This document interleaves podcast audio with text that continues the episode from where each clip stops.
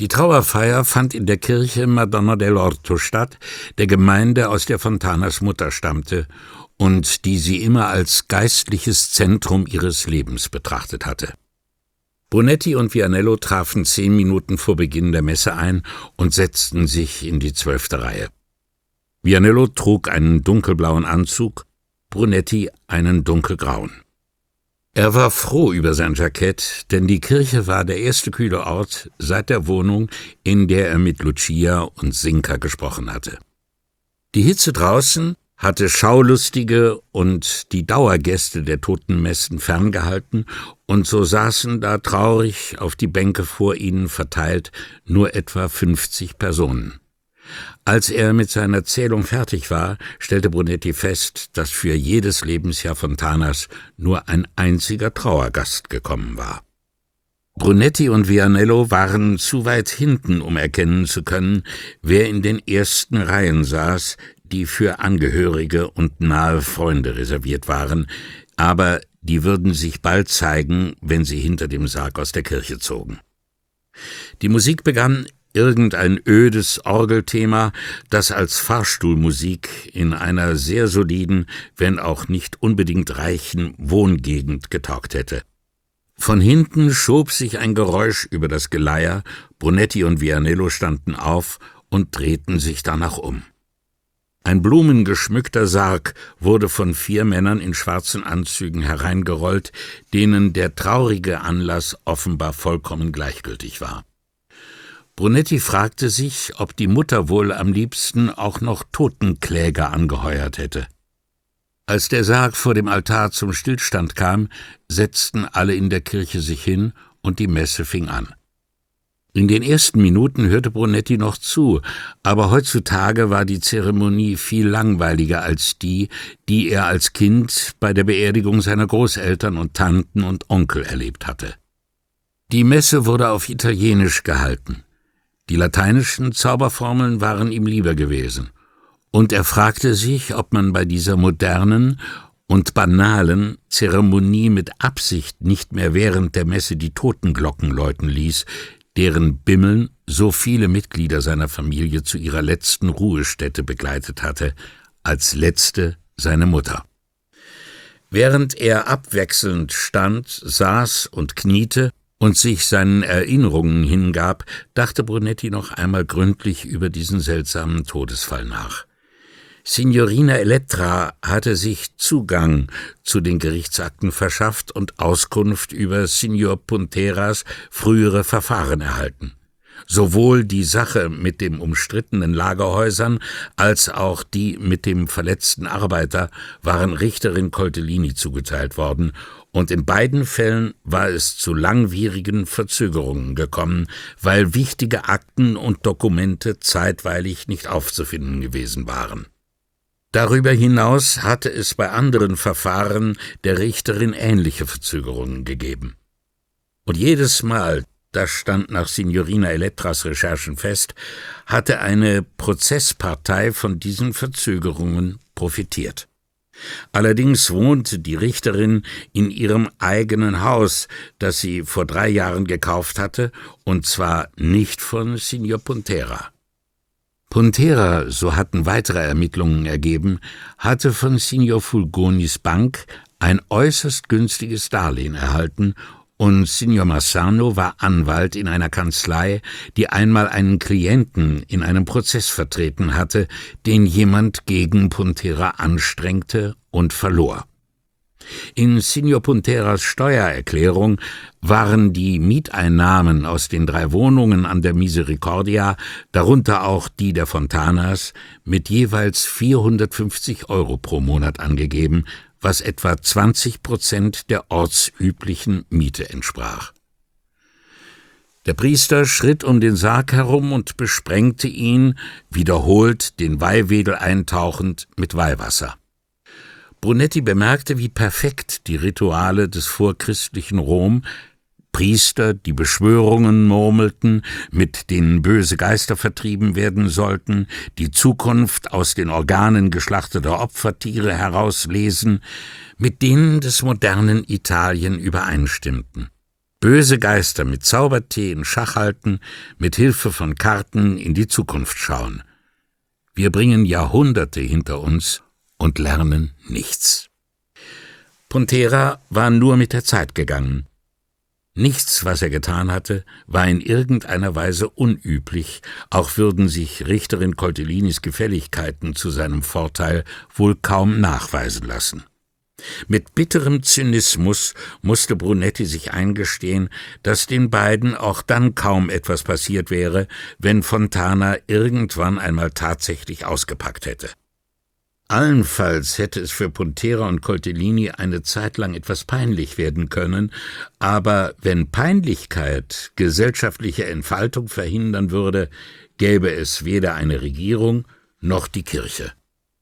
Orgeldröhnen unterbrach Brunettis Grübeleien und signalisierte das Ende der Messe. Brunetti und Vianello standen auf und wandten sich dem Gang zu.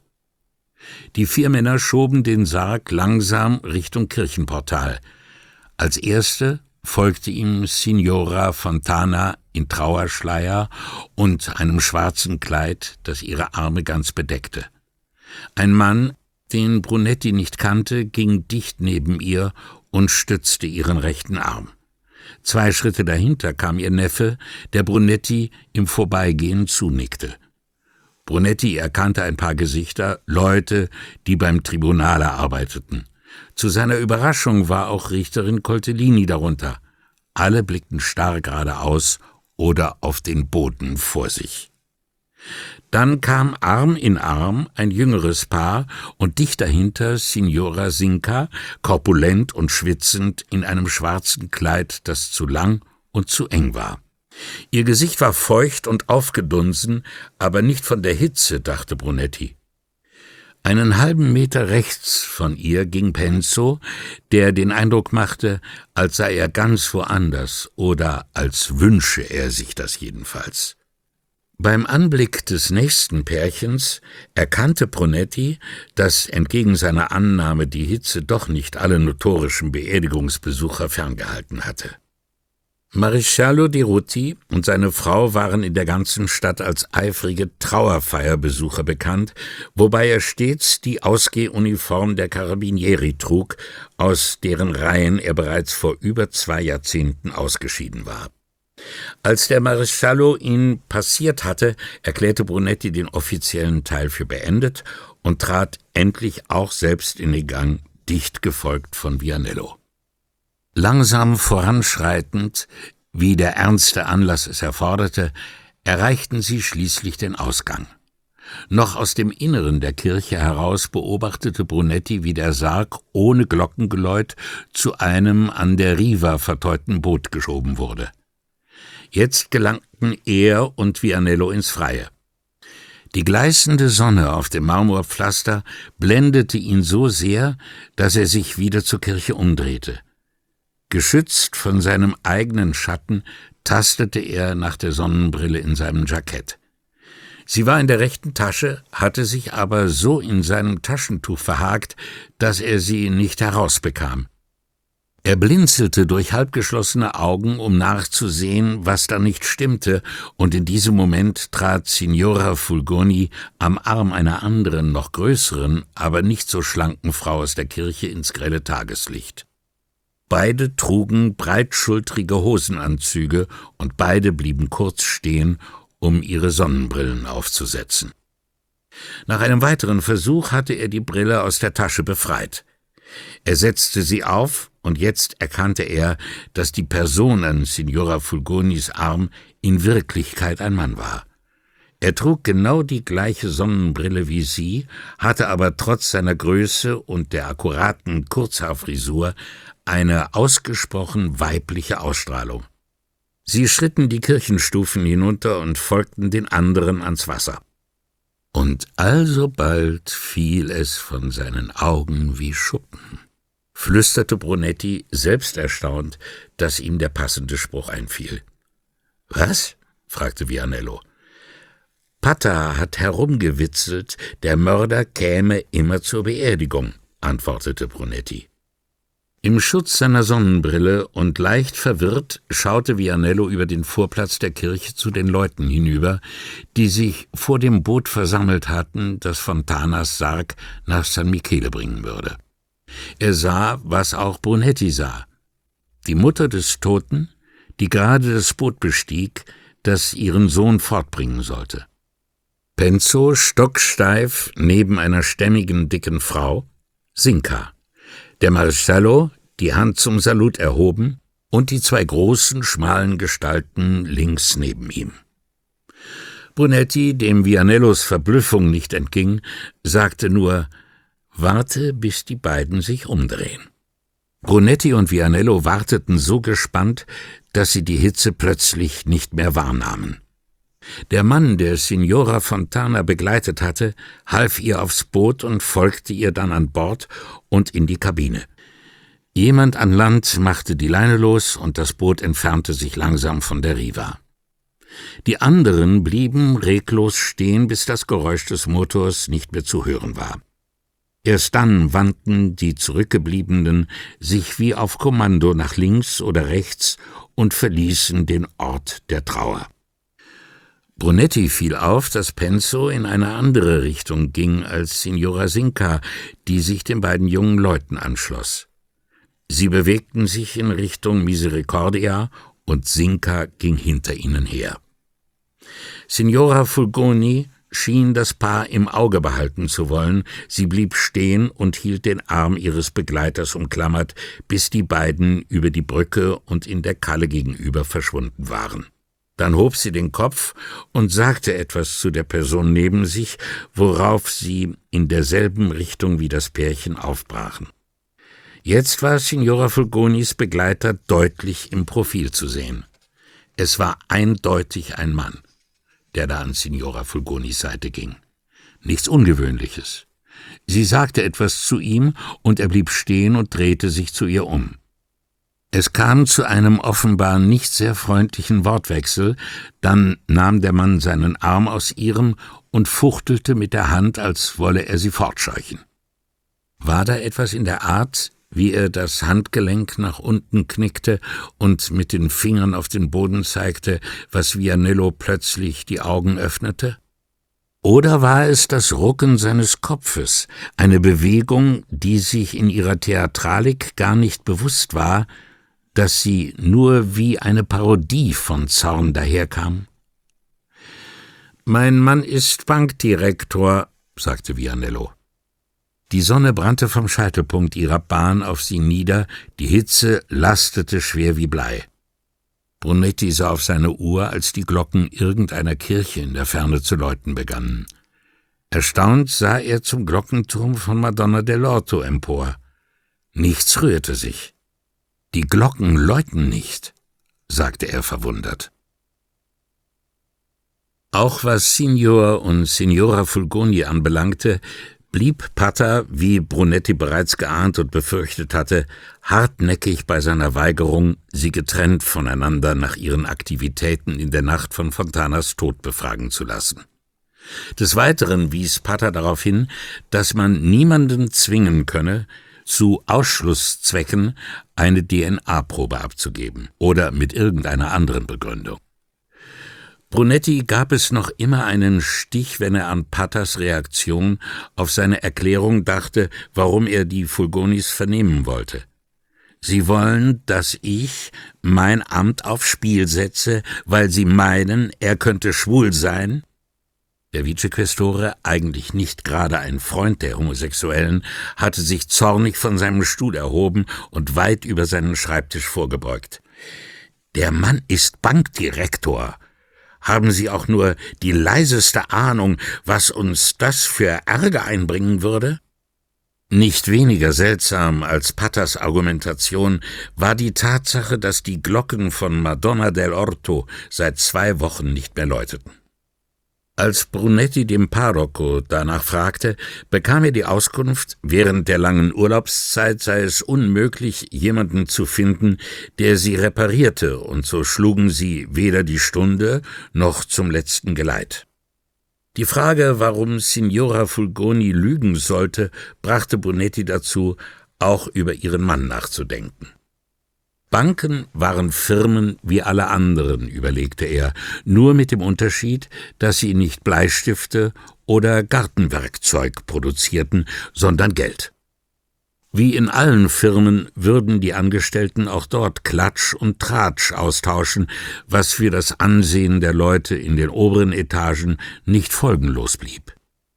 Jeder in der Questura wusste, dass Signorina Elettra Warum hatte sie nie vollständig erklärt und war von niemandem je ergründet worden, ihren Job bei der Banca d'Italia aufgegeben hatte, um in der Questura zu arbeiten, also bat Brunetti sie, sich unter ihren Freunden aus der Bankenwelt einmal umzuhören, was so an Gerüchten über Lucio Fulgoni im Umlauf sei. Wenige Stunden nachdem er diese Bitte an sie gerichtet hatte, kam sie zu ihm ins Büro. Er bot ihr einen Stuhl an. Sie haben etwas herausgefunden, Signorina? Leider nicht viel und nichts Eindeutiges, sagte sie. Will heißen, dass es einiges Gerede über ihn gibt. Er fragte gar nicht erst nach. Auch wenn der Mann Bankdirektor war, ging es höchstwahrscheinlich um sein Sexleben. Es gibt Spekulationen, zumindest habe ich das von zwei Leuten gehört, über seine sexuelle Ausrichtung. Bevor Brunetti etwas dazu bemerken konnte, fuhr sie fort. Beide Quellen versichern, sie hätten von anderen gehört, er sei schwul, aber keiner scheint irgendeinen handfesten Beweis dafür zu haben. Das Übliche deutete sie mit einem Schulterzucken an. Und warum gibt es dann Gerede? fragte Brunetti. Gerede gibt es immer, antwortete sie sofort. Ein Mann braucht sich nur irgendwie weich zu verhalten, etwas Eigentümliches zu sagen, und schon fängt jemand über ihn zu reden an, und wenn das einmal angefangen hat, gibt es kein Halten mehr. Sie sah ihn an, als Beweis wird sogar angeführt, dass er keine Kinder hat. Brunetti schloss die Augen. Hat er sich mal an einen in der Bank herangemacht? Nein, niemals. Jedenfalls haben meine Freunde nichts dergleichen gehört. Sie überlegte kurz. Wenn da wirklich etwas gewesen wäre, würden Sie alle davon wissen. Sie ahnen ja nicht, wie konservativ diese Bankmenschen sind. Brunetti legte die Fingerspitzen zusammen und presste sie an seine Lippen. Und seine Frau? fragte er. Reich, gesellschaftlich ambitioniert, allgemein unbeliebt. Dass diese Beschreibung auf die Frauen vieler Männer zutraf, mit denen er zu tun hatte, behielt Brunetti lieber für sich. Was die Leute reden, spricht eine deutliche Sprache, selbst wenn die ersten beiden Urteile nicht zutreffen sollten, gestattete sie sich zu bemerken. Haben Sie mal mit ihr gesprochen? fragte er. Sie schüttelte den Kopf. Nein, aber Sie. Richtig, sagte Brunetti, und ich kann verstehen, warum die Leute sie nicht mögen. Signorina Elettra machte sich nicht die Mühe, nach einer Erklärung zu fragen. Vielleicht erkundigen wir uns bei den falschen Leuten nach ihm, gab Brunetti schließlich der Versuchung nach, die ihn seit dem Gespräch mit Pata quälte. Sie meinen, wir sollten uns eher bei Strichungen umhören als bei Bankangestellten?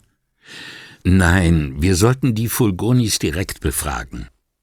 Er hatte es satt, Informationen aus dritter Hand reichten ihm nicht. Mit Gerüchten konnte er sich nicht zufrieden geben. Er wollte die beiden direkt ansprechen und den Fall endlich abschließen. Als würde er sich im Voraus dafür bestrafen, dass er Patters ausdrückliche Ermahnung missachtete, die Fulgonis nicht mit Fragen zu behelligen, setzte sich Brunetti den Peitschenhieben der Sonne aus und ging zu Fuß zu ihrer Wohnung. Als er an dem Wandrelief mit dem Kamelführer vorbeikam, hätte er gern mit dem alten Mauren besprochen, wie er sich den Fulgonis gegenüber verhalten sollte, aber da der Mann seit Jahrhunderten nichts anderes im Sinn hatte, als sein schwer beladenes Tier von der venezianischen Palazzo-Mauer weg in seine Heimat im Orient zu führen, ließ Brunetti es bleiben. Er nannte Signora Fulgoni seinen Namen und sie öffnete ihm ohne weitere Fragen mit dem Summer das Tor. Bevor er die Treppe hinaufging, schritt Brunetti noch einmal den Hof ab Der Kreideumriss von Fontanas Leiche war längst beseitigt worden, nur noch ein paar dünne graue Streifen liefen zu den kleinen Abflusslöchern in der Mitte des Hofs. Das Absperrband war verschwunden, aber die schweren Ketten hingen immer noch vor den Lagerräumen. Wie beim vorigen Mal erwartete ihn Signora Fulgoni an der Wohnungstür, und wieder ließ sie seine ausgestreckte Hand unbeachtet. Bei ihrem Anblick, mit ihrer strengen Frisur, glich sie einer Karyatide, allerdings mit rosa Lippenstift, fragte er sich, wie sie es schaffte, tagelang völlig unverändert auszusehen, etwa mit Vakuumverpackung?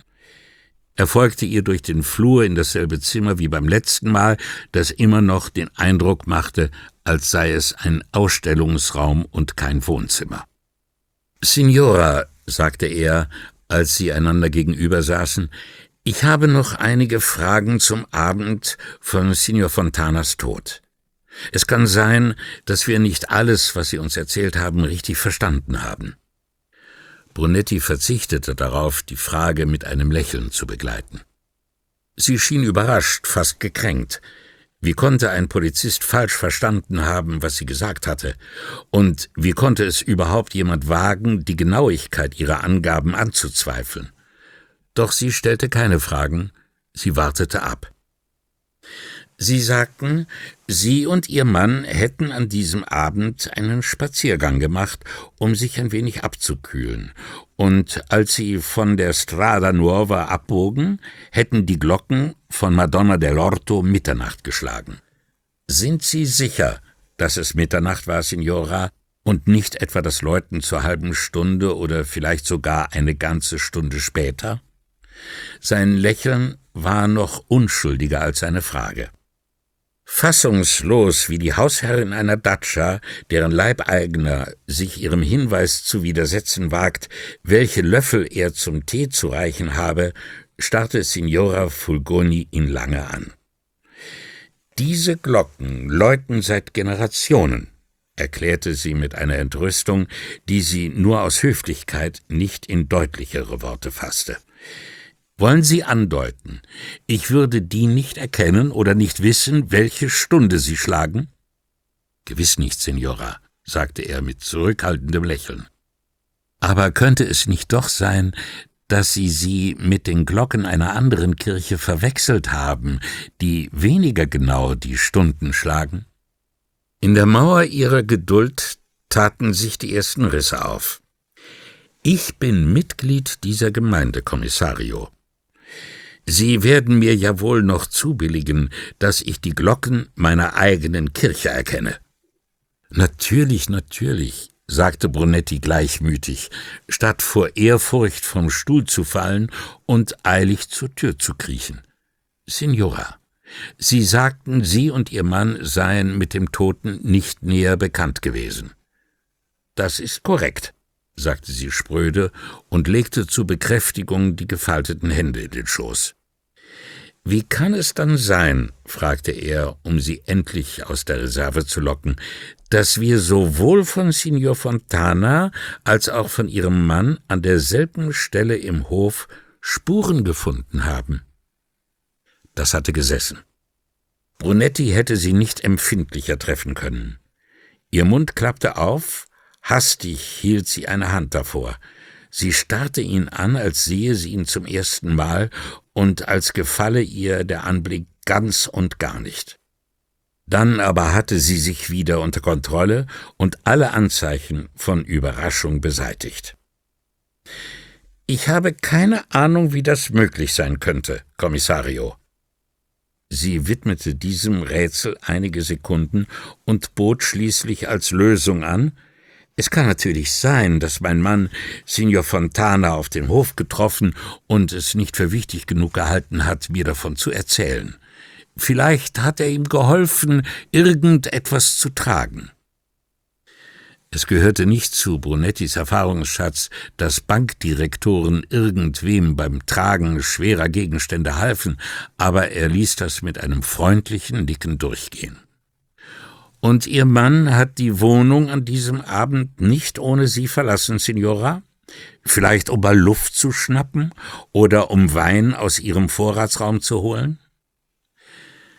Sie richtete sich auf und fragte schroff, wollen Sie andeuten, dass mein Mann etwas mit dem Tod dieses Mannes zu tun haben könnte? Selbstverständlich nicht, Signora, log Bonetti kühl. Aber er könnte doch irgendetwas Ungewöhnliches oder Auffälliges bemerkt und Ihnen davon erzählt haben, und dann hat er es vielleicht gleich wieder vergessen. Das Gedächtnis spielt einem ja manchmal seltsame Streiche. Er beobachtete, wie sie diese Idee verarbeitete. Sie richtete den Blick auf eins der Bilder an der Wand gegenüber und betrachtete es so lange, bis sie sich seine streng horizontale Ausrichtung eingeprägt hatte, dann sah sie Brunetti an, presste die Lippen zusammen, schlug die Augen nieder, sah ihn wieder an und sagte mit betretener Miene Da war tatsächlich etwas. Ja, Signora? Der Pullover, sagte sie, als müsse Brunetti wissen, wovon sie redete. Was für ein Pullover, Signora? fragte er. Ach, äh, sagte sie, als sei sie in Gedanken weit weg gewesen. Natürlich, der leichte grüne Pullover. Von Jäger, mit V-Ausschnitt. Den hat er sich vor Jahren gekauft im Urlaub in London. Und dann hat er ihn sich draußen immer über die Schultern gehängt. Und bevor Brunetti fragen konnte, ja, auch im Sommer. Plötzlich wurde ihre Stimme weicher. Der Pullover war so etwas wie ein Talisman für ihn oder eher für uns beide auf unseren abendlichen Spaziergängen. Und was ist nun mit diesem Pullover, Signora? Als wir an diesem Abend nach Hause kamen, entdeckte mein Mann, dass der Pullover nicht mehr über seinen Schultern hing.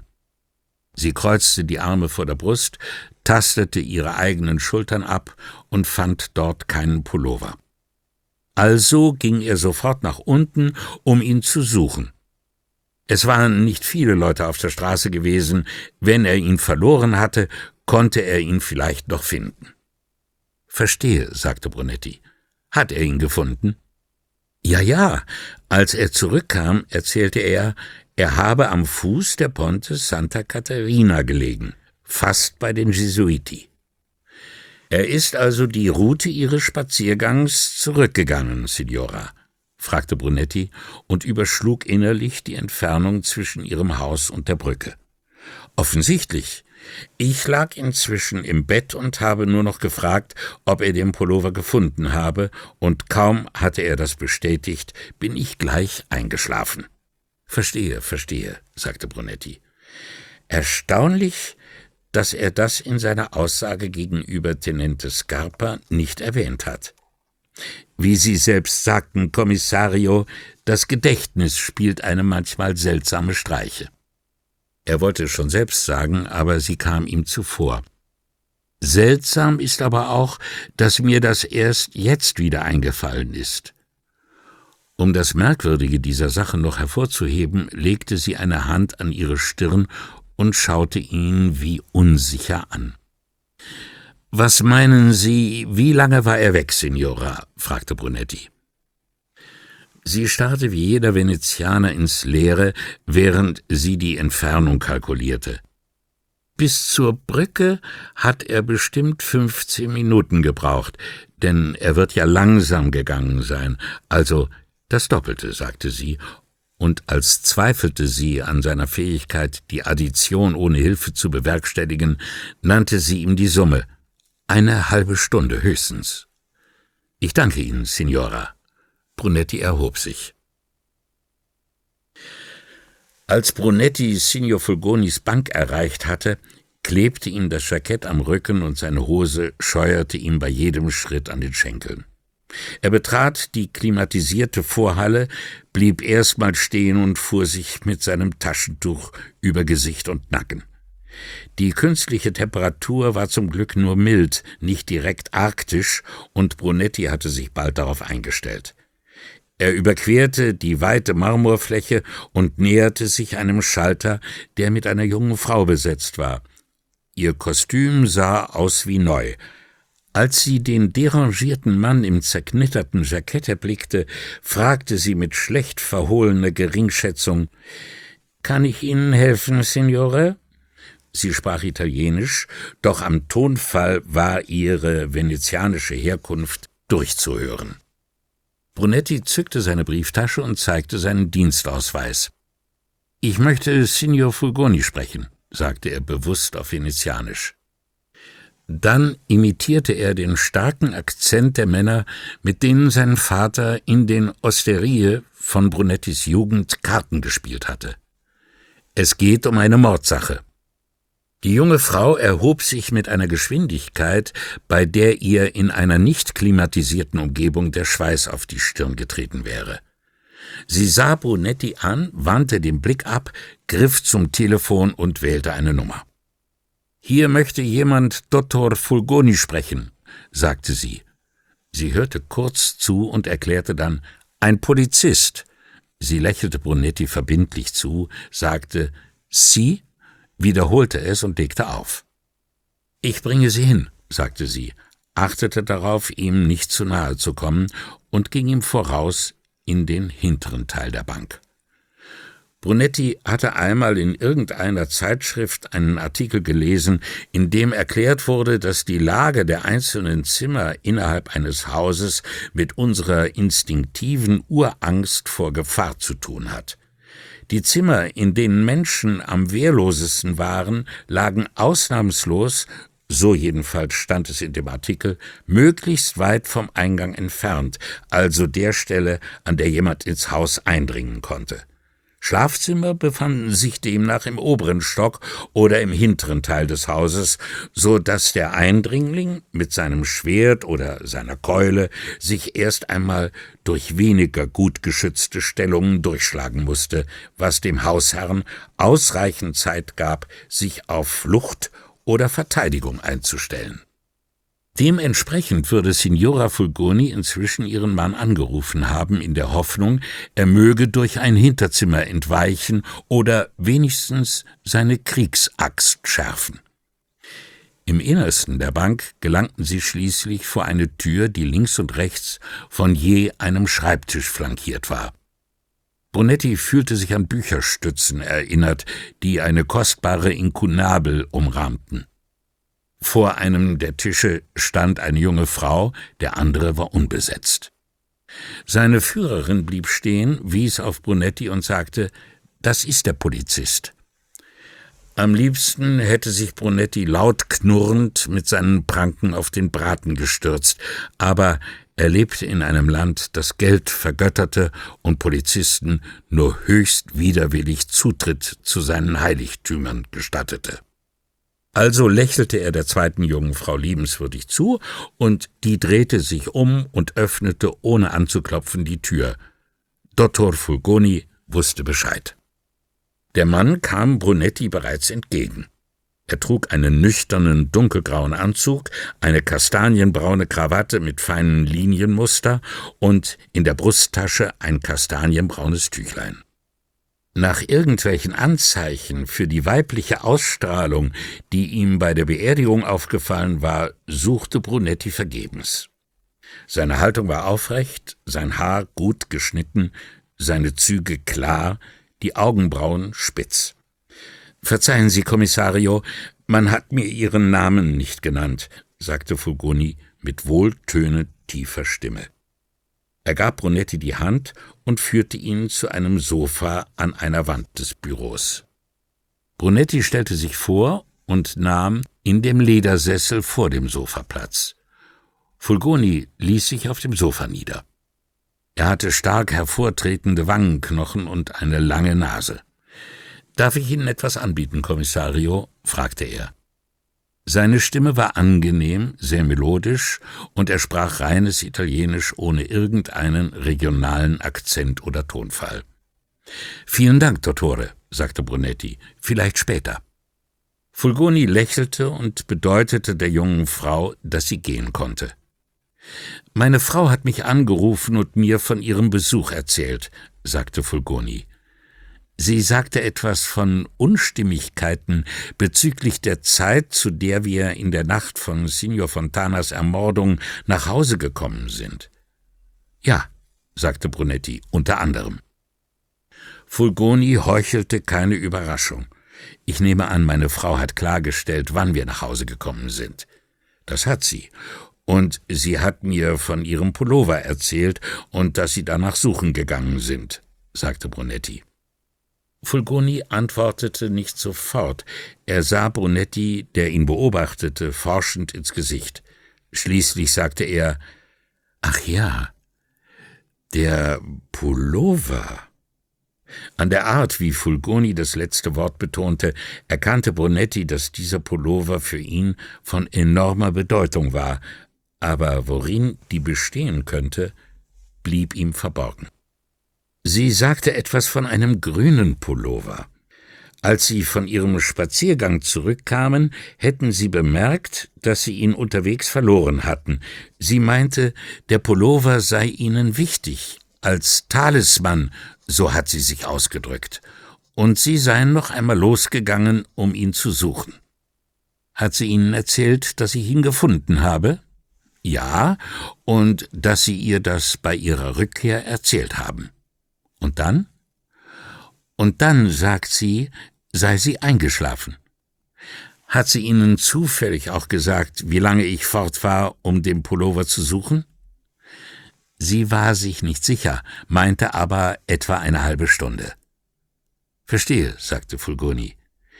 Er rückte auf dem Sofa nach hinten und richtete sich etwas höher auf. Ihre Blicke trafen sich kurz, aber dann schaute er weg und starrte die Wand gegenüber an. Brunetti störte ihn nicht in seinen Überlegungen. Fulgoni schwieg mindestens eine Minute.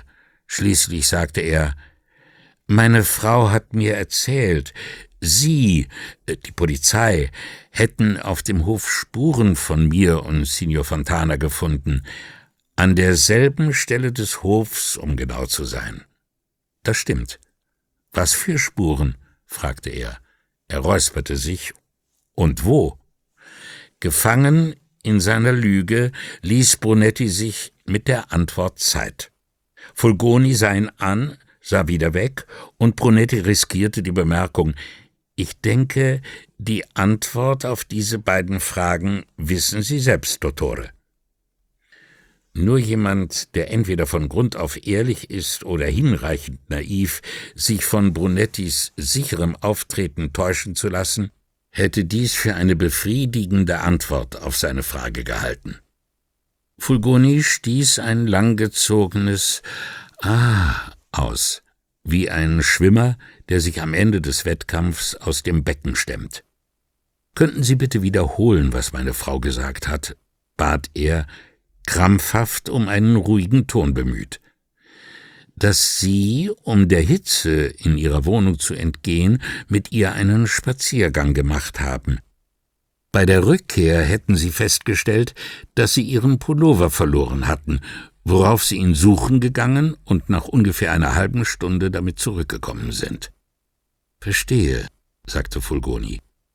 Er sah Brunetti in die Augen, und Sie meinen, ich hätte also genug Zeit gehabt, nach unten zu gehen und Fontana zu töten? Seinen Kopf an diesem Marmorlöwen zu zerschmettern? Brunetti sagte ohne zu zögern, ja, die Zeit hätte ausgereicht. Aber das heißt nicht, dass ich es getan habe, fragte Fulgoni. Solange kein Motiv erkennbar ist, zählen Sie nicht zu den Verdächtigen, antwortete Brunetti. Natürlich, sagte Fulgoni. Überaus fair von Ihnen, mir das mitzuteilen. Brunetti registrierte verwundert den wehmütigen Ton, in dem Fulgoni das sagte. Und diese Spuren, die Sie angeblich gefunden haben, liefern Ihnen ein Motiv? fragte Fulgoni. Ja, das tun sie, antwortete Brunetti, alarmiert von dem Wort angeblich. Zu Brunettis Verblüffung stand Fulgoni plötzlich auf. Ich möchte jetzt lieber nicht mehr in der Bank bleiben, Kommissario. Brunetti erhob sich ebenfalls, sagte aber nichts. Wie wär's, Wenn wir uns dann mal in meiner Wohnung umsehen würden, schlug Fulgoni vor. Wenn Sie meinen, dass uns das weiterhilft, sagte Brunetti, der selbst kaum wusste, was er damit meinte. Fulgoni griff nach seinem Telefon und bat, ihm ein Taxi zu holen. Die zwei Männer standen schweigend nebeneinander auf dem Deck des Taxiboots. Sie fuhren den Canal Grande hinauf und unter der Rialto-Brücke hindurch, der Himmel war wolkenlos, aber Fahrtwind und Wasser ließen sie die Hitze nicht spüren. Nach Brunettis Erfahrungen brachte innere Anspannung die meisten Leute zum Reden, und wie angespannt Fulgoni war, war mühelos an den weißen Knöcheln der Hand zu erkennen, mit der er sich an die Reling klammerte. Andererseits brachte Wut sie ebenso oft zum Schweigen, während sie ihr Gedächtnis fieberhaft nach dem Zeitpunkt durchwühlten, wo etwas schiefgelaufen oder außer Kontrolle geraten war. Das Taxi hielt an derselben Anlegestelle, die Vor am Tag des Leichenfundes benutzt hatte. Fulgoni bezahlte den Fahrer und gab ein üppiges Trinkgeld dazu, dann stieg er an Land. Als er sich umdrehte, um Brunetti hinauszuhelfen, stand der bereits neben ihm. Immer noch schweigend gingen sie über die Brücke. Vor dem Portone blieben sie stehen und Brunetti wartete, während Fulgoni seinen Schlüsselbund nahm und das Tor öffnete. Fulgoni ging voran zu dem Lagerraum mit den Vogelkäfigen und blieb vor der mit einem Vorhängeschloss gesicherten Kette stehen. Ich nehme an, da drin haben Sie die Spuren gefunden, sagte er und zeigte hinein. Brunetti hatte daran gedacht, sich die Schlüssel aus der Asservatenkammer zu besorgen und zog sie aus der Tasche. Er probierte einige aus, bis er den richtigen gefunden hatte, entfernte das Schloss und öffnete die Tür. Es war kurz vor Mittag, die Sonne brannte senkrecht auf sie nieder, so dass kaum Licht in den Lagerraum fiel. Fulgoni griff hinein und knipste das Licht an. Er ging an den Vogelkäfigen vorbei direkt zu den daneben gestapelten Kartons. Brunetti beobachtete, wie er die Aufschriften las, konnte sie aber selbst nicht lesen, weil Fulgoni ihm die Sicht versperrte.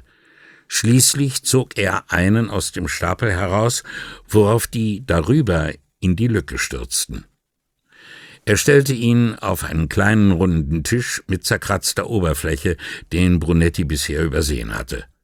Fulgoni löste das vertrocknete alte Klebeband, mit dem der Karton verschlossen war, dann drehte er sich zu Brunetti um und sagte Vielleicht möchten Sie das selbst aufmachen, Kommissario. Er schob sich an Fulgoni vorbei, schlug die ersten beiden Klappen zurück, dann die anderen zwei.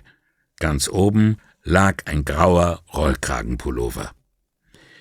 Ich finde, Sie sollten etwas tiefer graben, Kommissario, sagte Fulgoni mit einem trockenen Lachen, das vollkommen humorlos war. Brunetti hob den Pullover an, darunter lag ein dicker blauer Pullover mit Reißverschluss und darunter ein leichter grüner Pullover mit V-Ausschnitt. Nun sehen Sie sich das Label an, sagte Fulgoni und im selben Augenblick erkannte Brunetti das Jägeretikett. Er legte die anderen Pullover zurück, klappte den Karton wieder zu und drehte sich zu Fulgoni um. Soll das heißen, dass Sie nicht noch einmal losgegangen sind, um diesen Pullover zu suchen? Dieser Karton wurde am Ende des Winters gepackt, Kommissario, sagte Fulgoni. Folglich kann ich den Pullover an diesem Abend weder getragen noch verloren haben und folglich bin ich ihn auch nicht suchen gegangen. Er warf den Pullover nachlässig auf den Kartonstapel, bückte sich und hob das trockene Klebeband vom Boden auf. Er wickelte sich das braune Band um zwei Finger und sagte, ohne den Blick zu heben, meine Frau mag keine Unordnung, alles muss an seinem Platz sein. Er schob sich das zusammengerollte Band in die Tasche und sah Bonetti an. Ich habe mich immer bemüht, Ihre Wünsche zu respektieren. Er wies auf die Vogelkäfige. Die sind ein Beweis dafür. Wir haben keine Kinder bekommen, und so fing sie eines Tages an, sich Vögel anzuschaffen. Am Ende hatten wir das ganze Haus voll. Er umspannte mit einer theatralischen Geste die leeren Käfige. Aber dann starben sie oder wurden krank, und wir gaben sie weg. Na ja, nur die Gesunden natürlich. Und die Kranken? Fragte Brunetti, der annahm, dass diese Frage von ihm erwartet wurde. Meine Frau hat sie beseitigt, wenn sie gestorben waren, sagte Fulgoni und drehte sich zu Brunetti um. Ich bin immer viel sentimentaler gewesen als meine Frau. Wenn es nach mir gegangen wäre, hätten wir sie in den Topfpalmen auf dem Hof begraben. Er machte eine vage Geste in Richtung der Tür, aber sie hat sie einfach in eine Plastiktüte gesteckt und in die Mülltonne getan. Aber die Käfige haben sie behalten, sagte Brunetti. Fulgoni warf einen Blick in die Runde, er schien sich selbst zu wundern, dass es so viele waren. Ja, die haben wir behalten. Ich weiß eigentlich gar nicht warum. Brunetti wusste auf diese Frage auch keine Antwort. Vielleicht hat meine Frau Vogelkäfige gern, sagte Fulgoni und lächelte bekümmert. So habe ich das noch nie betrachtet. Er ging zu der Gittertür des Lagerraums, zog sie zu, klammerte sich an die senkrechten Stäbe und starrte auf den Hof hinaus. Schließlich wandte er sich zu Brunetti um und fragte Aber welche Seite ist der Käfig? Was meinen Sie, Kommissario? Hier drin oder da draußen? Brunetti verfügte über unendliche Geduld, und so schwieg er nur und wartete, dass Fulgoni weitersprach. Er hatte diesen Moment schon oft erlebt. Es war der Moment, in dem sich etwas entwirrte oder kippte, der Moment, in dem ein Mensch zu dem Schluss kommt, dass er etwas klarstellen muss, und sei es nur sich selbst gegenüber. Fulgoni legte die Fingerspitzen der rechten Hand an seine Lippen wie zum Beweis dafür, wie tief er in Gedanken versunken sei. Als er die Finger wieder wegnahm, waren seine Lippen und das Kinn dunkelbraun verschmiert. Brunetti sah nach Fulgonis Händen, aber daran klebte nicht Fontanas Blut, sondern nur Rost von den Gitterstäben. Brunetti schloss die Augen. Plötzlich spürte er die Hitze in diesem Käfig, in dem sie beide gefangen waren. Ich möchte Ihnen etwas zeigen, Kommissario, sagte Fulgoni mit ganz normaler Stimme. Brunetti sah zu, wie der Bankdirektor sich an dem Tuch aus seiner Brusttasche die Hände abwischte und registrierte verwundert, wie die Hände sauberer wurden, ohne dass sich das Tuch dunkler färbte. Fulgoni ging an Brunetti vorbei nach hinten zu den Vogelkäfigen. Er betrachtete sie kurz, offenbar hatte er es auf einen in der unteren Reihe abgesehen, denn jetzt bückte er sich, fasste ihn mit beiden Händen und ruckelte ihn vorsichtig aus dem Stapel heraus. Als er ihn frei bekommen hatte, stürzten die Käfige darüber, wie vorhin die Kartons, in die entstandene Lücke und verkeilten sich. Fulgoni trug den Käfig zum Tisch und stellte ihn neben den Karton. Sehen Sie sich das an, Kommissario, sagte er und trat beiseite, um dem Licht der Lampe nicht im Weg zu stehen. Brunetti beugte sich darüber. Ein Vogelkäfig aus Holz, aus dünnen Bambusstäben, die klassische Made in China Konstruktion. Der Boden war nicht mit Zeitungspapier, sondern mit einem roten Wollstoff ausgelegt. Dahinter lag noch etwas, vielleicht ein Ärmel. Ja, es war ein Ärmel. Und daneben der Kragen. Also ein Pullover, ein roter Sommerpullover.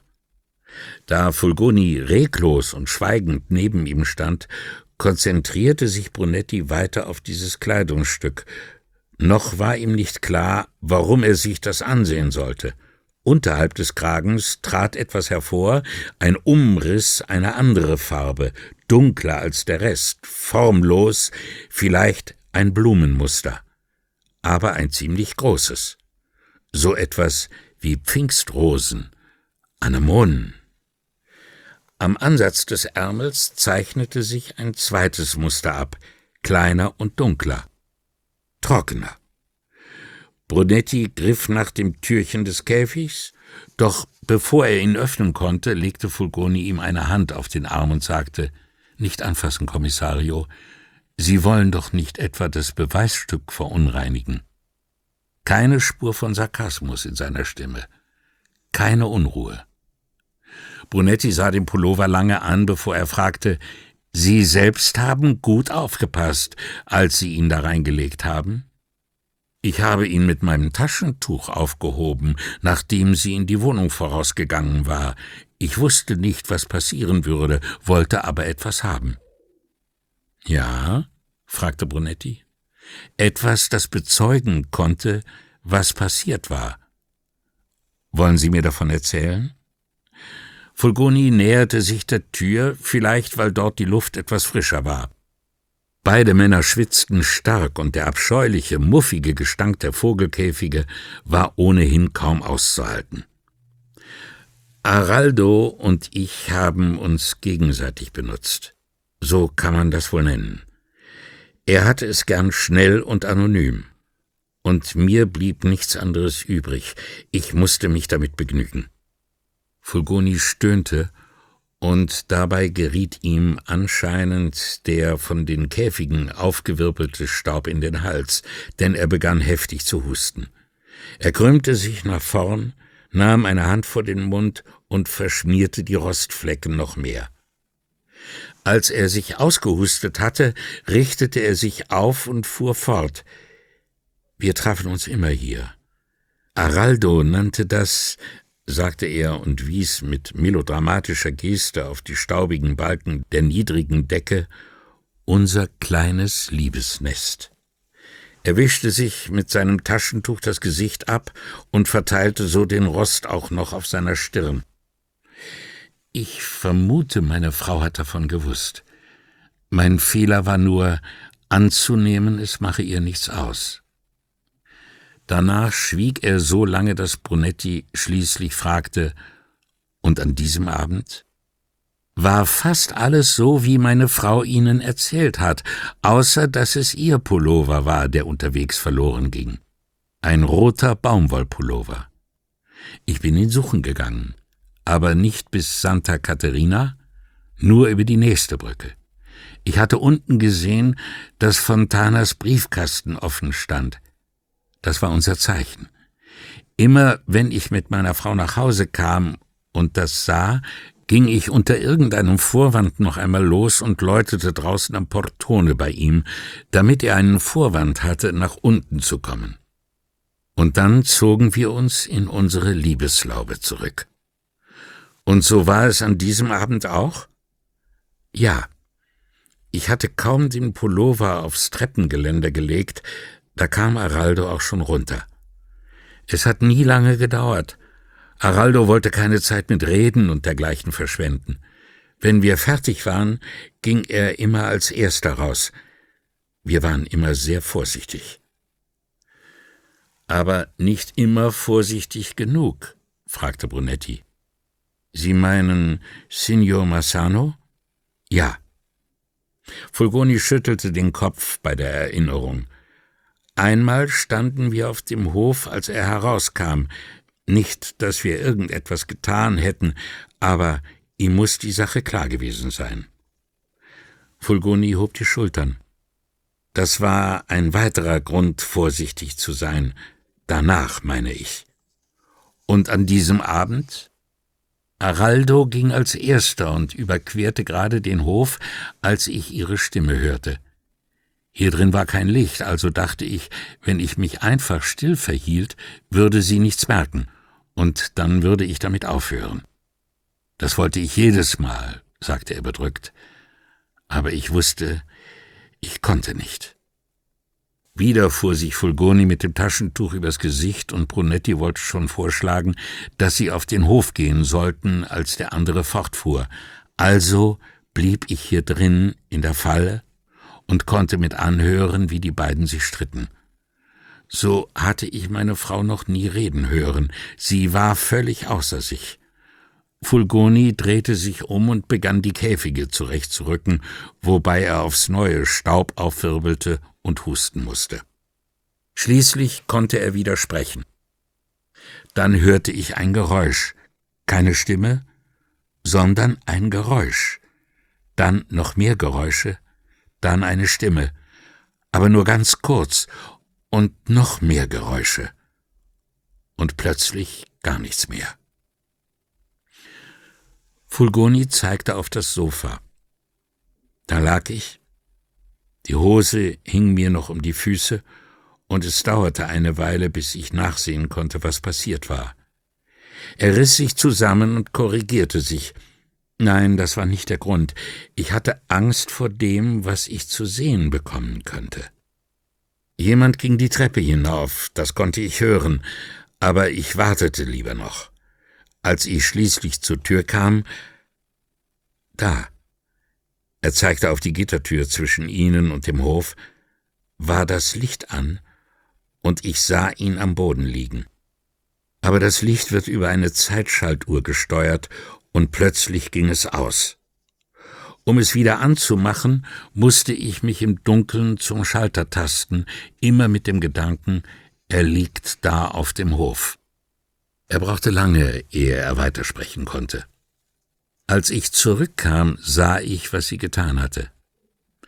Sie muss den Pullover auf dem Geländer gesehen haben, als sie nach unten kam, und wusste also, dass ich wieder da war. Und dann sah sie ihn herauskommen, und und der Pullover lag neben ihm. Sie muss ihn in der Hand gehabt haben, als sie Fulgoni machte ein Gesicht, als müsse er sich übergeben, fing sich aber bald wieder. Ich nahm mein Taschentuch. Mir war sofort klar, wie man das alles deuten würde oder könnte. Ich wollte nicht, dass ihr etwas geschieht. Und wie jemand, der plötzlich Ehrlichkeit oder Mut entdeckt, fügte er hinzu, und mir auch nicht. Er holte zweimal tief Luft. Also habe ich mir das Taschentuch um die Hand gewickelt, den Pullover hierher gebracht und in den Käfig gesteckt und ihn möglichst flach ausgebreitet. Was haben Sie dann getan, Signore? fragte Brunetti. Ich habe diesen Raum abgeschlossen, bin nach oben gegangen und habe mich schlafen gelegt. Paola, die zwar keine Berechtigung zum Führen eines Kraftfahrzeugs besaß, dafür aber mit einem Kommissario der Polizei verheiratet war, setzte nicht nur ihr eigenes Leben, sondern auch das ihrer Kinder aufs Spiel, als sie höchstpersönlich zum Bahnhof in Mals fuhr, um Brunetti abzuholen. Von dort ging es gleich weiter nach Glurns, wo die Kinder im Restaurant des Hotels La Posta den Beweis dafür ablegten, dass sie fast den ganzen Tag in den Bergen gewandert waren, indem sie einen Riesenteller Speck Tagliatelle mit frischen Pfifferlingen und Aprikosenstrudel mit Vanillecreme verschlangen. Auf der Fahrt zum Bauernhaus fielen Raffi und Chiara in Tiefschlaf und mussten regelrecht aus dem Auto und ins Haus geschoben werden, wo sie sofort in ihre Zimmer verschwanden.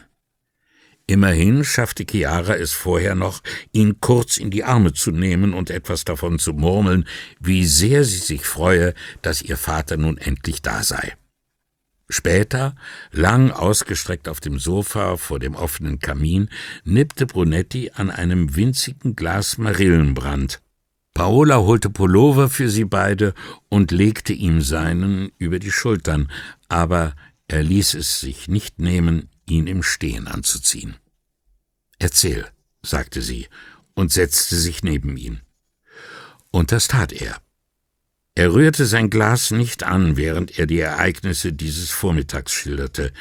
Die Beerdigung von Signorina Montini, an der außer ihm selbst noch Vianello und Dr. Rizzardi sowie zwei, drei Kollegen aus ihrem Labor teilgenommen hatten. Paola stellte keine Fragen, damit der Schwung seiner Erzählung nicht verloren ging. Die Trauerfeier war in San Polo, obwohl sie eigentlich zur Gemeinde Frari gehörte aber der Pastor dort wollte ihr nicht die Messe lesen. Er lehnte sich an die Armlehne des Sofas, um sie besser sehen zu können. Eine traurige Veranstaltung. Wir hatten Blumen geschickt, ansonsten aber war alles kahl. Der Priester sah während der Messe zweimal auf die Uhr und sprach danach jedes Mal etwas schneller. Und Bonetti, schwitzend und erschöpft nach einer schlaflosen Nacht, saß in der Kirchenbank und kam nicht los von der Erinnerung an die Szene keine zwei Wochen zuvor, als er auf dem Campo nicht weit von dieser Kirche darauf gewartet hatte, dass Vianellos Tante aus dem Haus dieser Frau herauskam. Er sah den schlichten Sarg, die drei Kränze, Weihrauch hing in der Luft. Aber wenigstens ging es schnell, erzählte er Paola. Dann wurde sie nach San Michele gebracht. Und du bist hierher gekommen? fragte sie. Brunetti antwortete erst nach einigem Zögern. Vorher habe ich Vianello noch einen Gefallen getan. Was denn? Ich habe mit seiner Tante gesprochen. Paola konnte ihre Überraschung nicht verbergen. War die nicht für zwei Wochen mit ihrem Sohn verreist? Brunetti stand auf und warf ein Scheit ins Feuer, rückte ihn mit einem anderen zurecht und kehrte aufs Sofa zurück. Warum haben wir Feuer so gern? fragte er. Steinzeitlich. Wir können nicht anders. Höhlen, Mammuts. Erzähl mir von Vianellos Tante, sagte Paola. Den Drink in ihrer Hand hatte sie längst vergessen. Sein Cousin hatte ihn am Vorabend angerufen und ihm gesagt, sie sei nach Venedig zurückgekommen, also sind wir nach der Beerdigung bei ihr vorbeigegangen.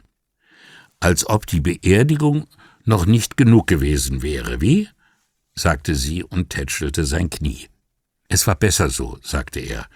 Lorenzo hatte ihr von mir erzählt, also wusste sie ungefähr, wer ich bin, und ich glaube, sie vertraut mir, egal wie wütend sie auf ihren Sohn oder auf ihn sein mochte, mir hat sie immerhin zugehört. Was hast du ihr erzählt? Alles, was wir über Gorini herausgefunden haben. Und ich habe ihr die Polizeiberichte zu lesen gegeben. Und damit gegen die Geheimhaltungsvorschriften verstoßen? fragte sie. Schon möglich. Gut. Was hat sie dazu gesagt? Nachdem sie alles gelesen hatte, stellte sie mir ein paar Fragen, was die verschiedenen Abteilungen der Polizei unternommen haben und ob die Dokumente glaubwürdig seien. Du hast es ihr gesagt? Ja. Und wo war Vianello? Der hat neben uns auf einem Stuhl gesessen und sich unsichtbar gemacht. Und? Hat sie dir geglaubt? Am Ende blieb ihr nichts anderes übrig, sagte Brunetti. Die energische Frau, der er noch vor kurzem durch die Via Garibaldi gefolgt war, hatte mit Tränen in den Augen schweigend und angespannt zwischen ihm und Vianello gesessen, ihre runzlige Hand um die Papiere gekrallt, als könne sie die Wahrheit aus ihnen herauspressen. Was dann? Sie brauchte eine Weile, aber dann hat sie uns alles erzählt, sagte Brunetti. Er übersprang, dass die alte Frau die Papiere zu Boden fallen ließ und nach einem Taschentuch kramte, um sich die Tränen zu trocknen. Sie hatte einen besonderen Kräutertee für ihren Mann gekauft, nachdem seine Labortests ergeben hatten, dass er Diabetes im Anfangsstadium hatte. Er entkorkte die Flasche, schenkte sich etwas Obst danach und schlug den Korken mit der Handfläche wieder rein. Dann sagte sie zu Vianello, sie habe sich wie eine Idiotin benommen, erzählte Brunetti, und es schien ihn zu erheitern, und dass sie ihren Sohn anrufen und ihn um Verzeihung bitten wolle. Was hat Vianello getan? Er sagte ihr, sie solle keine Umstände machen, er werde sie auf der Stelle wieder zu ihrer Familie bringen, die ja noch in den Ferien ist. Und du? fragte sie. Ich bin mit dem Zug hierher gekommen, sagte er, ohne seine Verärgerung über das theatralische Getue von Vianellos Tante zu erwähnen. Brunetti hatte in seinem Beruf so viele falsche Tränen gesehen, dass er Tränen kaum mehr Glauben schenkte. Und was ist mit Gorini? fragte Paola. Er zuckte die Schultern. Keine Ahnung. Der ist verschwunden.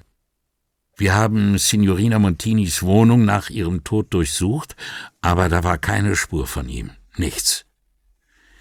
Er ließ den Obstler in seinem Glas kreisen, trank aber nicht. Und jetzt? fragte Paola. Was wir unternehmen? Nichts, wie es aussieht. Er wird woanders hinziehen und eine andere leichtgläubige Frau finden, und leichtgläubige Opfer findet er sowieso überall. Wie Vianellos Tante? Anzunehmen, sagte er, Leute wie Sie. Paola wechselte das Thema. Von ihr aus konnten Vianellos Tante und Leute wie sie glauben, was sie wollten. Und die Fulgonis? fragte sie. Brunetti schnaufte und nahm einen kleinen Schluck Obstler. Sie behauptet, sie sei auf den Hof gekommen, habe Fontana dort liegen sehen und sofort ihren Pullover ausgezogen, um damit die Blutung zu stoppen.